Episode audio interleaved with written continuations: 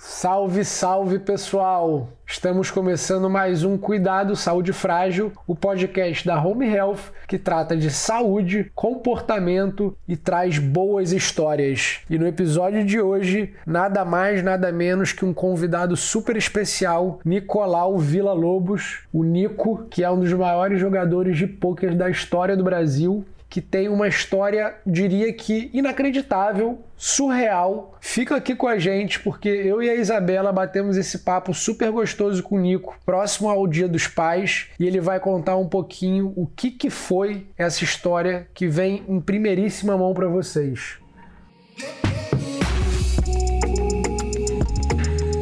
Aí, para colaborar conosco nessa conversa com Nico hoje, é, está a nossa psicóloga, doutora Isabela Gutmann. Se apresenta aí, Bela. É um prazer estar aqui com vocês, podendo trazer visibilidade né, para o assunto saúde do homem e trazer a paternidade como pauta importante para compor aí esse cenário. É, eu sou Isabela, sou psicóloga, psicóloga da Home e também pedagoga. Eu acho que é importante trazer para a gente pensar como que a educação faz parte da, da, do nosso processo de saúde também, né?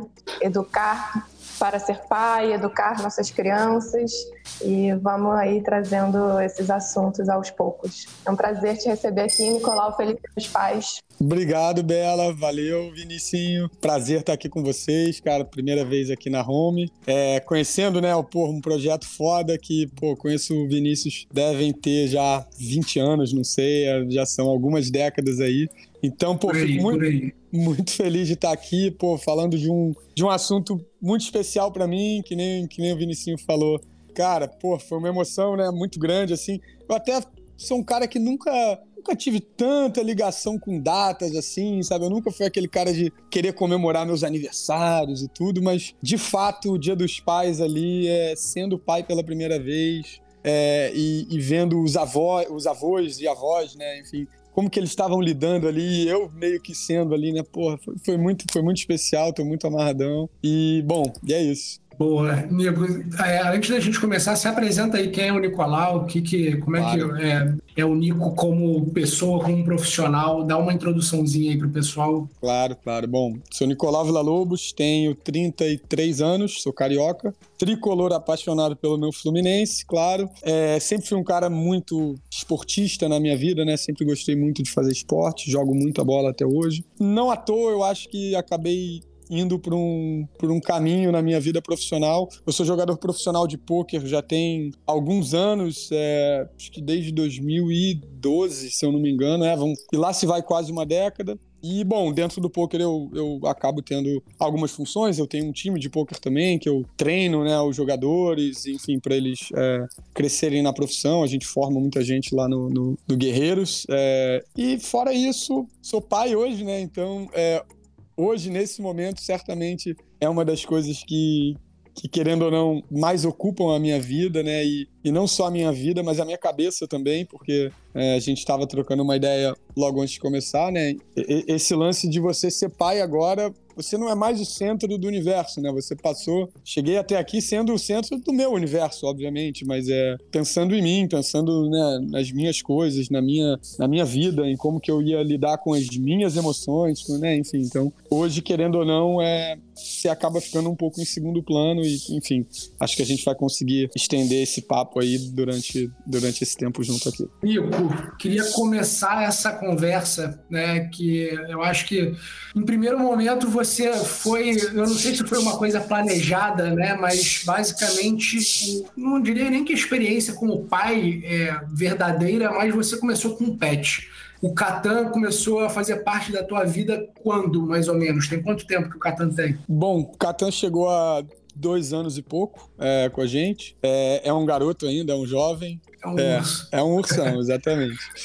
E, bom, o Catan chegou há pouco mais de dois anos. Eu tinha tido uma, uma experiência já de, de ter um. Eu dividi, né, o urso, o meu cachorro antigo com a minha mãe, com a minha irmã, desculpa. E aí minha irmã foi morar em Portugal e levou o urso, foi, né, quebrou nossos corações aqui. Aí, bom, a gente pegou o Catan. E assim, eu posso afirmar, e, e quem conhece o Catan, né, sabe, sabe bem disso. O Catan deu mais trabalho até esse momento do que o Santiago, sem dúvida nenhuma. Tá? É um, porra, é um capeta, é endiabrado, faz muita merda, é, é incrível. É muito, muito, muito doido ele. Mas eu senti já algum gostinho, porque eu talvez eu não, não vá ser tão bruto, não, não bruto, mas tão né, direto com o que eu falei de se colocar em segundo plano. Eu acho que com cachorro você ainda não, não chega a fazer isso inconscientemente, sabe? É, eu acho que, beleza, é, é, eu trato ele como meu filho, e tem muita gente que né, fica nessa do, do pai de pet, né, e tal, de, pô, cachorro não é. Cara, quem tem cachorro, assim, eu acho que é muito claro que você trata ele como se fosse, sabe, um membro da sua família ali, então. Mas ainda tem essa essa pequena diferença, eu diria. Bom, e é isso. Catan chegou, com certeza foi uma coisa que, que nem o Santiago fez. Ele uniu eu e a Vitória, minha mulher, sabe? Então eu acho que a chegada do, do cachorro fez um bem danado para a nossa família, que né, estava começando, enfim. Então é, isso também foi um ponto muito positivo na chegada dele, sabe? Você começa é, a, a, entender que tem mais alguém ali e ao mesmo tempo como que você lida com isso com o seu companheiro ali, enfim. Então. É, e é isso, tá aqui a gente com a gente há dois anos. Muito legal, cara. E eu sou apaixonado por cachorro, já né, fui irmão, diria, né? Na época eu era meio é. É, garoto ainda e, e, eu tive um Golden também. E é impressionante a sensibilidade do. Né, eu acho que de uma forma geral, né, o cachorro tem um, um lado muito sensível né? E era muito curioso, porque minha mãe falava que né, cinco minutos antes de eu chegar em casa, todos os dias, o meu cachorro ia para a janela e ficava agitado e me esperava chegar. Já ia para né, ele ia para a janela em primeiro momento, quando eu estava entrando no prédio, ele já ia para a porta e ficava me esperando na porta, né? Uma coisa, Sim. uma sensibilidade assim absurda. Né? Muito doido. Então, Aí, né, fazendo o gancho, cara, eu queria que você contasse um pouquinho de como que foi é, a, a, a, relação aí do Catan com, com o nascimento do Santiago. Foi uma história incrível, assim, uma, um momento muito, muito doido que a gente viveu, né? Então, assim, eu vou tentar contextualizar tudo, mas Basicamente, a Vitória teve uma gravidez ótima, super tranquila, sabe? Tava tudo ótimo. E aí ela começou a ter uns pródromos, né, na quarta-feira. E aí, cara, teve contração durante cara, quase 12 horas ali indo e vindo. A gente achou que ia ser o dia. E aí, bom, não foi. Acabou que passou. No dia seguinte a gente foi para perinatal para fazer lá o cardio e a ultra, ver se tá tudo bem, tava tudo ótimo. E aí na sexta de novo a mesma coisa, aí no sábado a gente voltou para ver a mesma, tá tudo ótimo, sem problema. Domingo, dia das mães, a gente tem uma, um dia super tranquilo. Ela não sentiu nada, tava tudo ótimo. E aí, no fim do dia, tinha acabado de jantar e sentou para ver um surf ali na TV, tava rolando alguma etapa do, do, do surf ali. E aí, cara, tem um sofá ali, né? E, e, o Catan, ele sempre deita meio que na porta aqui, exatamente onde ele tava aqui. Ele tava deitado exatamente nessa porta aqui e o sofá tá lá para dentro, né? Enfim. E sabe aquele, aquela deitada que cachorro dá? O cachorro tá relaxadão deitado. E aí você passa, você chama ele, ele só levanta a cabeça, te olha e deita, né? É um movimento clássico dos cachorros, assim assim. e aí, cara, o Catan, ele deitado, fez esse movimento com a cabeça de ficar olhando, né? E, cara, ele simplesmente não tirou o olho da Vitória. Ele ficou, assim, encarando ela, é, até determinado ponto que ela ficou incomodada com aquilo. Ela, ela ficou, cara, Porra, por que, que ele tá me olhando, sabe? Por, cara, tá, tem alguma coisa. Ele não para de me olhar, ele não para de me olhar. E, e, e não é uma coisa normal, né? O cachorro tava ali deitado, porra, ele tava pronto para dormir ali à noite, sabe? Tipo, e aí ele olhando, cara, e aí ela começou, despertou alguma coisa nela, né? Essa, essa, porra, sei lá, não sei se insegurança, né? Ela ficou encucada com aquilo. E aí já passou por uma outra coisa que ela começou a achar que o Santiago não tava mexendo direito. Ela falou, cara, porra, eu não tô sentindo ele mexer e tal. Cara, moral da história, a gente foi pra Natal, é... chegou lá, tava tudo bem com ela, a pressão dela normal, é, 11 por 7. E aí chegou, fez a primeira ultra, e a ultra, batimento dele já não tava no, nos. Tava numa faixa normal de 120, eu acho, mas, cara, a moral da história, o batimento dele começou a cair um pouquinho. Quando a gente fez o cardio, já, puta, 110, acho que chegou a 100 ali. E aí nisso a médica falou, a médica que tava em casa ainda, a gente se comunicando com ela, né, enfim. Ela falou: não, vamos ter, vamos, tô indo pra aí e tal. E aí, cara, foi, foi nesse dela, tamo indo pra ir a Vicky já tremendo muito, sim, muito nervosa. Outra coisa que eu não contei, a gente no caminho para perinatal, é, no, a gente tinha feito esse caminho, era a terceira vez, né? As duas primeiras, tudo certo, tranquilo, estamos indo lá. Na terceira, a Vicky foi morrendo de medo. Ela já foi falando, cara, eu tô com medo, eu tô com muito medo, não sei o que que é, enfim. E aí, bom, voltando lá, cara, vamos ter a Vic tremendo muito, cara. Chega na sala de parto, né? Pressãozinha dela lá, 17 por 11. Aí a médica já não, anestesista, não, troca, troca o medidor ali, não, tá errado. Pum, pum, subindo. Cara, moral da história, é, é, ela teve uma pré-eclâmpsia e ela tava, a pressão dela chegou a 23 por 12 se eu não me engano, e, e ele já podia estar, tá, né, o, o, fato do batimento estar tá baixando significa que a, que o bebê pode estar tá começando a ter indícios de sofrimento e tal. E bom, deu tudo certo, ele nasceu super bem, super saudável. É, a gente teve um primeiro e segundo dia ali, né, a Vic teve que ficar em observação ali no CTI e tal. Mas a nossa médica, ela falou muito isso, cara. É, o que aconteceu é muito sério, é muito grave mas vocês estavam no melhor lugar possível. Não tinha como vocês estarem em outro lugar melhor, porque vocês já estavam dentro do hospital, com a equipe dos médicos chegando, sabe? Então, assim, por um tempo a mais era algo que a gente não tinha como, enfim, saber o resultado que ia acontecer. Mas, enfim, é, ele, ele realmente ele avisou para ela: olha, tá, tem alguma coisa errada, cara, vai ver. E, e eu não sei se só com ela, né? Já com o irmão dele, que eu tenho certeza que ele vai proteger aí pro resto da vida. Então foi foi um negócio, né? Fico até arrepiado aqui de, de lembrar. Cara, eu fico arrepiado daqui também. É. Escutando a história eu aqui. E, e, o impressionante é que o que ligou esse senso de preocupação da Vicky em casa foi o olhar fixo do Catan, porque a princípio ela estava assintomática, não estava sentindo nada diferente. Totalmente. Assintomática, relaxada, não estava nem percebendo se a barriga estava mexendo ou não, sabe? Ela estava ali. Jantamos um japa, vamos ver um surf. O Catan começou a encarar ela, encarar ela. Ela, não, Catan, que, que porra? Ela falava para mim, cara, o que, que ele tá me olhando, cara? Para, sabe? Para de me olhar, tipo. E ele não parava, ele ficava fixo, assim, sabe? É, e eu confesso que, assim, eu nem dei tanta importância na hora, sabe? Não foi nem algo que, que me chamou tanto a atenção, assim. Foi muito uma coisa dela ali que ela conseguiu. Porque muitas vezes você tem um sinal né, na vida, sei lá, mas você não capta ele, você não recebe ele. Então tem muito do receptor também. Então, assim, não só o Catan transmitiu o que ele queria ali na hora, eu acho, mas a Vicky conseguiu receber essa informação e digerir ela, processar, sei lá, enfim. Galera, fazendo uma pausa aqui, né, nessa fala do Nicolau, é, eu queria que minha amiga e especialista no assunto, doutora Mariana Conforto, explicasse para vocês brevemente o que, é a pré-eclâmpsia e a gravidade desse evento. Bom, vamos lá. A pré-eclâmpsia, ela é uma desordem hipertensiva exclusiva da gravidez e do puerpério. Então, é, explicando aí, né, não em termos de mediquês, mas é a famosa hipertensão da grávida. Né, e que também pode acontecer no pós-parto. Não só a pressão alta, exclusiva da gravidez, mas ela também atinge vários órgãos. Inclusive, o diagnóstico que a gente faz é quando a gente percebe uma perda de proteína na urina. Então, é uma desordem multi é, orgânica, né?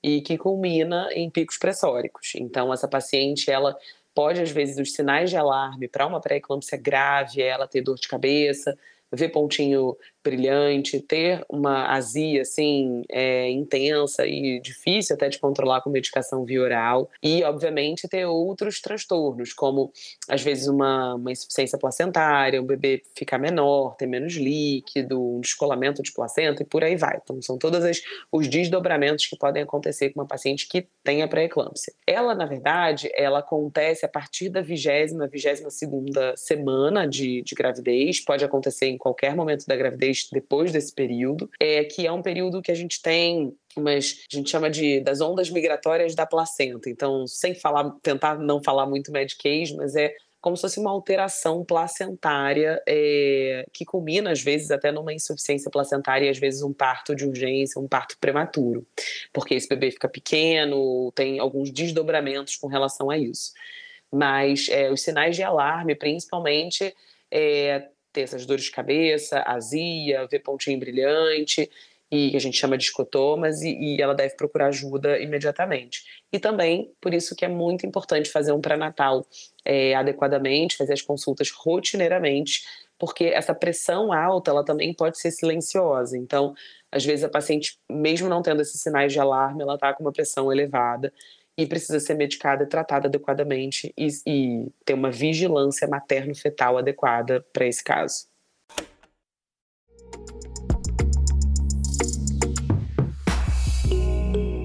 Mas, Nicolau, você contou bastante pra gente, assim, né, no início, essa chegada do Catan na vida de vocês. E quando que nasceu o pai de Pet, assim, né, chega uhum. ali, o Catan, dá dois anos. Mas conta pra gente um pouquinho quando que nasceu o Nicolau, o pai do Santiago, né? Como tá. quando foi que você percebeu, assim, que você realmente encarnou a figura Sim. paterna? Eu, eu faço terapia há muitos anos, né? Psicóloga e então é, é algo que eu já a gente já vem conversando muito né durante muito tempo bem antes da, da, da do parto mas porque tem todo esse lance né eu, eu falei de eu me colocar em segundo plano, mas tem toda uma coisa da minha relação com a minha mulher também, que hoje me coloca em terceiro plano. E como que a gente trabalha isso, né, nesse primeiro momento e tal. E aí, talvez entrando numa outra questão mais profunda minha, digamos assim, é... eu sempre fui uma criança, eu sempre fui um adolescente, até hoje eu sou um adolescente.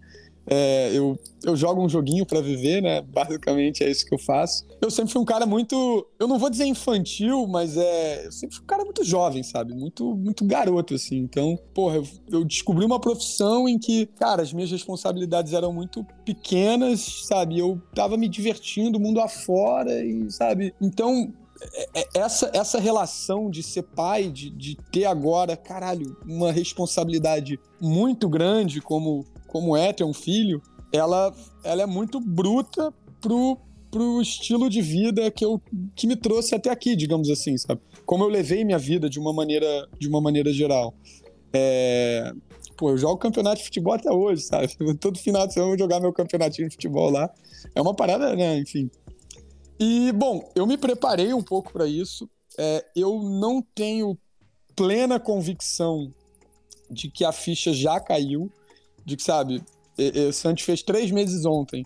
É, é, claro, meu dia a dia mudou, sabe? Pô, tenho, tem, tem muitas coisas que, que, que das minhas obrigações hoje, não só com ele, mas o de prover, né, para a família, para pensar nisso com essa cabeça também é algo que, que com certeza ocupa muito os meus pensamentos, mas eu ainda não tenho essa convicção de que, sabe, beleza, eu sou pai, pô, ele, tá, ele deu uma saída agora, sabe? Mas ainda é uma relação, não sei se não, a palavra não é imatura, mas é uma, é uma relação muito muito embrionária ainda, sabe? O Nicolau pai, ele ainda também é um, ele é um bebê, sabe? Tipo, ele é um bebê ainda, ele tá tá, tá nascendo, tá começando a enxergar agora, a visão tava turva, conheci minha mão ontem, sabe? Então, tem muito disso, mas aí eu acho que é algo talvez um pouco mais pessoal de como que a minha vida me trouxe até aqui, né? Eu tenho certeza que muitas pessoas passam por algo muito diferente. O cara que, pô, já tinha as obrigações lá com 18 anos, já sabe, já tava ali 25 e tal. Chega pai, o cara já chega, pô. Eu tenho amigos que, né, o Chedo, próprio, acho que o Vinícius conhece o Chedo, né? O Chedo é um claro. amigo meu que ele chegou para ser pai, porra, ele já era pai antes de ser pai, sabe? Assim, e, e, eu, eu acho que comigo não foi muito por aí. Mas hoje, tô muito feliz, né, de, porra, poder matar essa responsabilidade, de, porra, crescer junto e, enfim, com a minha mulher é, e, e a gente evoluir, passar nesse caminho incrível que tá tá sendo maravilhoso até aqui, cara. Maravilhoso. Cara, e Nico, é muito legal te escutar falando, cara, porque. E aí, Bela, né, é, você como psicóloga, a tua colocação sobre a análise do processo, né, todo, né, da onde que o Nicolau veio, né, né quem é o Nicolau como pessoa, né, até o momento que você chegou a hoje, né, como que você chegou aqui, é, é um processo analítico, né? Você trabalhando já esse, né, essa, né, fazendo terapia já há um bom tempo que nem você colocou, né, você consegue né, é, é, olhar o Nicolau, tipo, olhar de cima, assim, né, falar, cara, quem que é o Nicolau nesse processo todo, como é que né, vai ser né, daqui para frente com o Santiago com uma responsabilidade nova, como é que é essa construção da paternidade, que é uma construção, né, a gente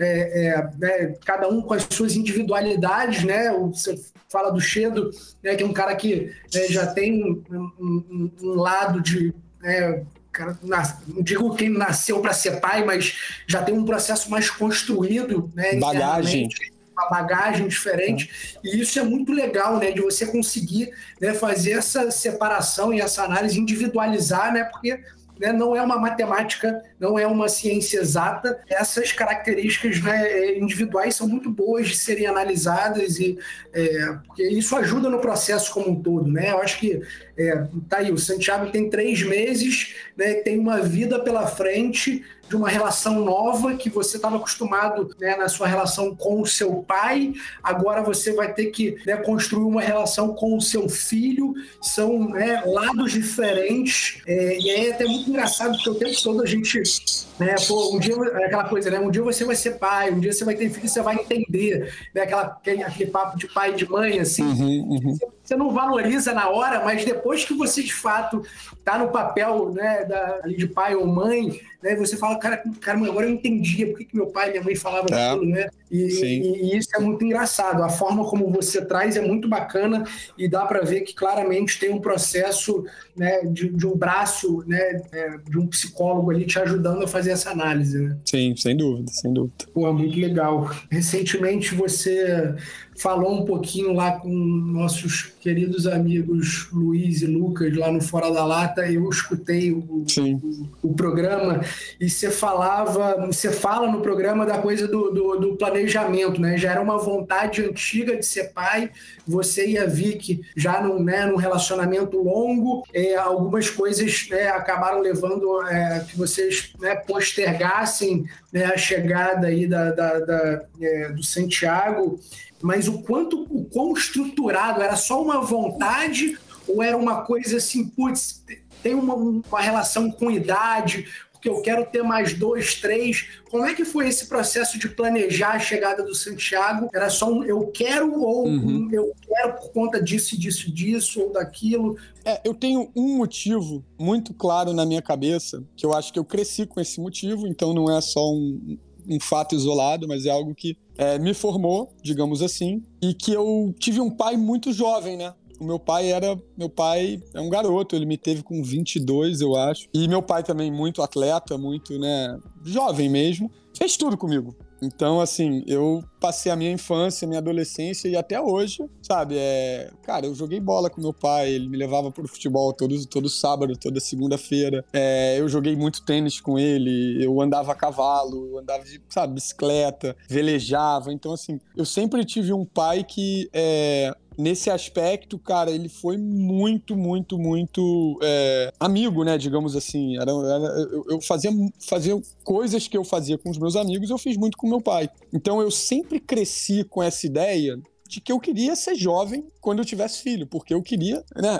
Eu não vejo a hora de botar o Santi em cima de uma prancha ali, levar ele para surfar, sabe? É, e, e, levar ele no jogo do terra, tô até com a camisa do terra aqui, levar ele num jogo do terra ali pra, ver, né? Enfim. Então, esse foi sempre um, um desejo meu por conta de uma experiência que eu tive na minha vida, de ter um pai muito jovem que, que, que era quase meu brother em muitos, em muitos é, sentidos, né? E, e claro, só que aliado a isso, pô, tem, entram algumas coisas. Eu, ao mesmo tempo que eu queria ser um pai muito jovem, eu queria continuar sendo jovem, né? Eu acho que quando você é pai, querendo ou não, você tá dando um passo na sua vida em que claramente é, é, é, um, é um amadurecimento, é um envelhecimento, sabe? Você, por mais jovem que eu queira ficar e que eu queira, você tá dando um passo à frente pro final da sua vida, digamos assim, né? Então, então ao mesmo tempo, pô, eu tinha uma carreira, né, de poker ali que eu tava viajando o mundo e, e ao mesmo tempo eu queria curtir isso. E aí quando talvez eu enchi o saco um pouco, eu falei, não, puta, agora eu quero ficar em casa, agora eu quero ficar com a minha mulher e agora eu acho que eu quero ter um filho, né? Mas aí entrou a minha mulher, talvez ela quis é, estudar fora, então a gente foi pra Suécia, foi, né, morou lá um ano e tal, e aí vida profissional dela também e tudo, e aí, puta, veio pandemia ainda pra quando a gente é agora, sabe? É agora, ia ser, né? Ela voltava da Índia em fevereiro do ano passado, é, que ela tinha ido viajar com, com uma amiga dela. E aí é agora, e puta, pandemia, aí vão, segura mais e tal. E aí, cara, quando deu uma melhorada ali lá por agosto, a gente falou, cara, é agora. Ela parou de tomar a pílula e engravidou, sabe? Foi, foi, muito, foi muito rápido. Então, enfim. Mas, de novo, cara, eu acho que eu tive muito claro na minha vida isso de querer ser pai mais jovem, sabe? Eu não sou tão. Eu tô com 33, mas eu ainda me sinto um garoto. Boa. E aí, para fazer até é, esse gancho rapidamente aí que você falou, né, da, da, você tem a referência do seu pai jovem participando ativamente né, da, né, das suas brincadeiras, dos seus, das suas atividades esportivas. Né? Então, fazendo o gancho da referência paterna, né? o que né, o teu pai te inspirou a diversos né, assuntos, desde esporte, música e etc. É, como que você vê né, esse processo de, de se tornar uma referência para o Santos, né, em levar coisas que você gosta também para ele? Como é que é aquela coisa, tipo, você já desde pequenininho já coloca ele para escutar aquela música que você gosta, toca um violão do lado dele para já começar a adaptar é, é, é aquele gosto musical aí o ouvido do, do, do Santos? Como é que como é que está sendo é, essa descoberta de, cara, eu agora quero ser referência para o meu filho e levar Sim. as coisas para a criação, para a formação dele? Sim. E aí, talvez, né, já puxando de novo, né? Porque a minha, a minha referência paterna, ela é, ela é incrível, né? Meu pai, é, eu acho meu pai foda pra caralho, é um ídolo pra mim. É, e, minha mãe, idem, obviamente. Mas meu pai me botava, minha mãe me botava pra ouvir Beatles quando eu nasci, sabe? Então, assim, é, uma das primeiras coisas que eu fiz foi botar ele pra ouvir Beatles. Então, todo dia acorda ali, quando eu boto ele, né, apoiado aqui no meu joelho, aqui na cama ainda bota ali o One do Beatles ali para tocar e fica no repeat ali. Então, é, com certeza, né, é, você quer pegar o que você tem de bom e dar para o seu filho, né? Como foi com os Beatles, por exemplo, porra, camisa do Fluminense foi, né, primeiro momento que eu pude, já quis botar a camisa do meu time ali, camisa do Terra também, do Terra Brasilis, enfim. Assim que pude levar pra praia, já quero, sabe, levei uma vez, duas vezes, mas quero levar de novo. O tempo inteiro com o Catan, sabe, tentando interagir ali, botar ele pra, sabe, porra, isso daqui, cara, isso daqui é um é o teu irmão e é um bicho foda pra caralho. Você, sabe, você tem que gostar de cachorro, é óbvio. E, e, e, eu, eu brinco, né, com meu filho vai poder ser o que ele quiser. É, tanto na parte profissional, amorosa e tal, ele só não vai poder escolher o time dele, mas de resto ele vai poder ser o que ele quiser. Mas Olha, é... que essa vida traz surpresas, hein? Não, não, não, essa não tem como. É, mas, mas é claro que o pai, ele tem né, a, a, a intenção e o objetivo dele de, tentar passar as melhores referências que ele tem ali da vida dele, né, dos aspectos da vida dele. Então, desde cedo eu já tento, porra, fazer isso, né, o máximo que eu consiga, sabe? E, e a música, com certeza, é um, é um caminho, porra, foda pra caralho pra fazer isso, sabe? É, não só Beatles, mas assim, Bob Marley também. Toda vez que eu, sabe, toda hora eu quero botar um Bob Marley pra ele ouvir. Porque a música conecta, né? E você vê que ele começa a sentir a música também. É muito foda, tá desenvolvendo os sentidos ali, então. É, mas é exatamente isso que você falou, cara. Exatamente. Fantástico, cara. Pô, é, já, já, já consigo visualizar Santi tocando aquela viola, é, apaixonado. Nossa, Bela, o Nicolau Villa-Lobos é o cara mais fanático de futebol que eu conheço. Assim. É, aquele cara que lembra os lances e lembra né, os momentos do, do, do jogo. E, ah, putz, eu, eu imagino lá essa dupla aí no Maracanã. É, esse vai ser com certeza um momento muito especial, cara. Quando levar o filho a primeira vez no Maracas. É, essas projeções para o futuro são legais, assim, né? De pensar o que, que eu quero fazer quando o meu filho puder estar no Maracanã, né? Sim. Agora ele tem só três meses, estão se conhecendo. Essas primeiras referências você está começando a mostrar para ele. Mas isso me faz é, querer te perguntar uma coisa que a gente estava querendo explorar aqui, que são essas expectativas em relação ao futuro, né? Você contou pra gente que, que o Santiago ele foi todo planejado e a ideia dele foi gestada durante a pandemia.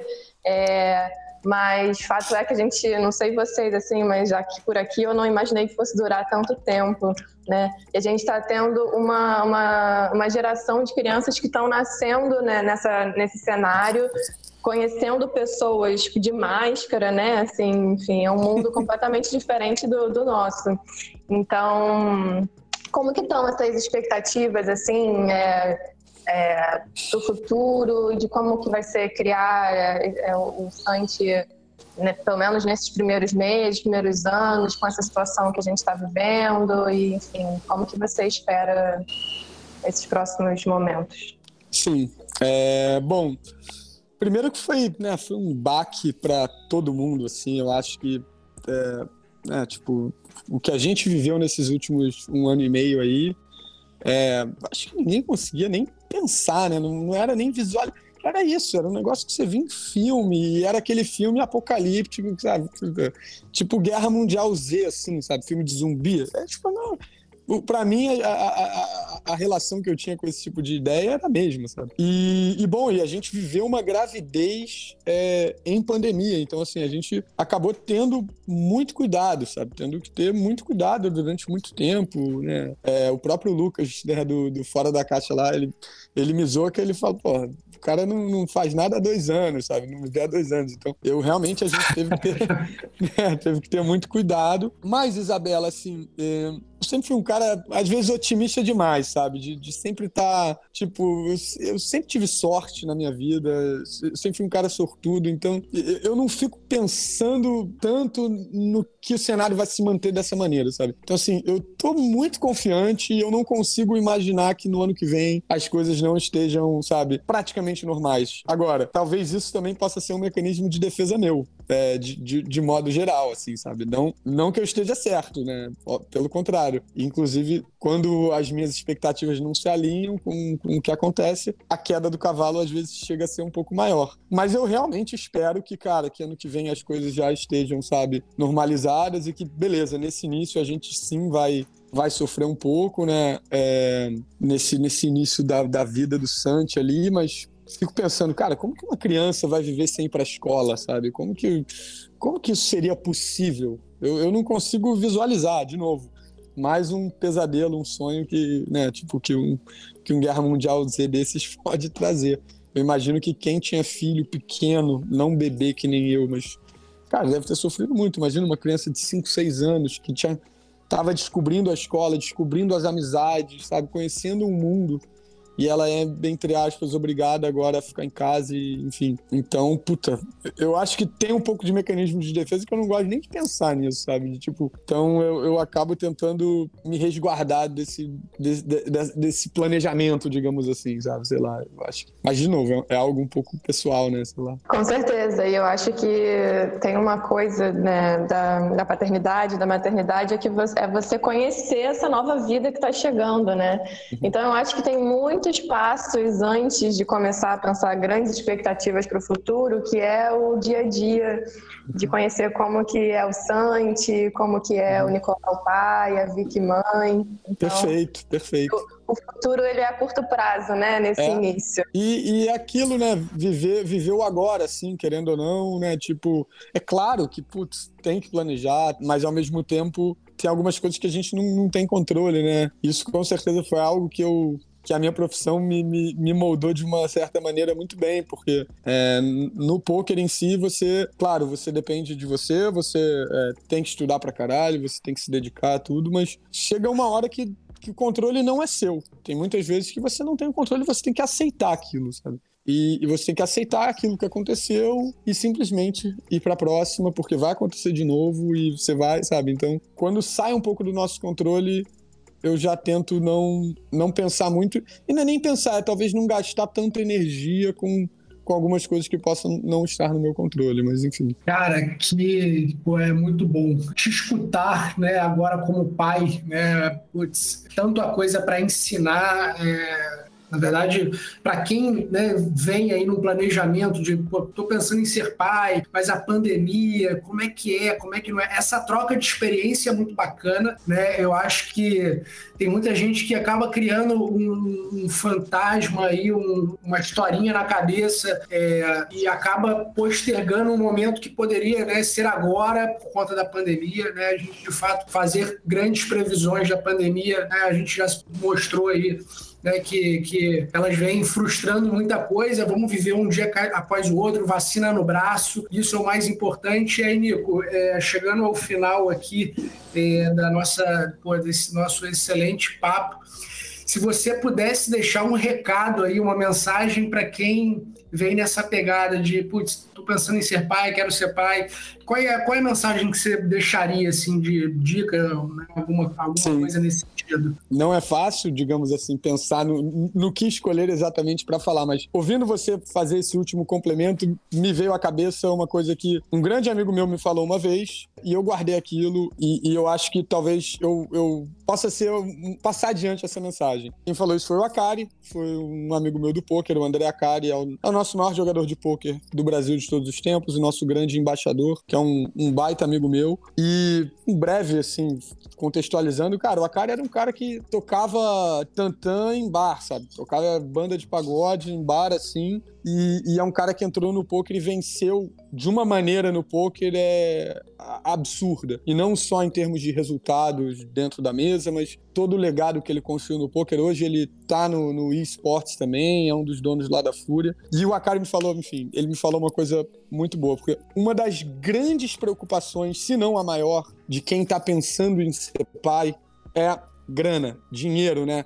É o cara se planejar financeiramente ali, porque sabe que vai ter que abdicar de muitas coisas para ele, vai ter, por, ter que sustentar mais uma boca ali. Então, essa com certeza é uma preocupação muito grande. E o que ele me falou foi o seguinte: ele falou, cara, nunca adia esse, esse desejo por conta disso. Porque quando seu filho nascer, você vai dar um jeito de ganhar dinheiro. Você vai dar um jeito de fazer acontecer. Porque você, você não vai não poder se dobrar, né? Se, se, se, virar nos 30, digamos. Você vai ter que fazer acontecer. Então, nunca adia esse tipo de desejo pensando nisso, sabe? E talvez essa não seja uma lição que você possa dar para todo mundo, porque, não sei, às vezes possa até soar mal e não sei, não sei se arrogante é a palavra, mas é, mas a, a, mensagem dele é, cara, você vai fazer, sabe? Você vai achar as suas forças, você vai, você vai tirar de onde você não tem para fazer aquilo acontecer. E, e, isso com certeza me marcou. Então, assim, cara, quer ser pai? Você vai, e não só financeiramente, mas você vai aprender a ser pai, sabe? Você vai aprender a ser mãe. Imagina pra mãe, cara, que faz toda a gestação, aquilo vai sair de dentro dela, vai ter que amamentar tudo. Que mãe que nasce sabendo ser mãe? Não tem. Mas você aprende, sabe? Você aprende na prática e você vai ter que se virar de alguma maneira, porque agora você tem uma vida que depende da sua é, e você vai se virar, cara. Então, assim, é, não deixa um desejo seu se frustrar por conta de coisas que você nem sabe, sabe? E aí, putz, você tocou na pandemia também a mesma coisa. Puta, a gente nem sabe o dia de amanhã direito, sabe? Então, porra, não, não, não adia uma vontade tão grande dessa e algo tão poderoso que é ter um filho por conta do, do, do, do inesperado, por conta do que a gente não, não sabe, não conhece, do desconhecido.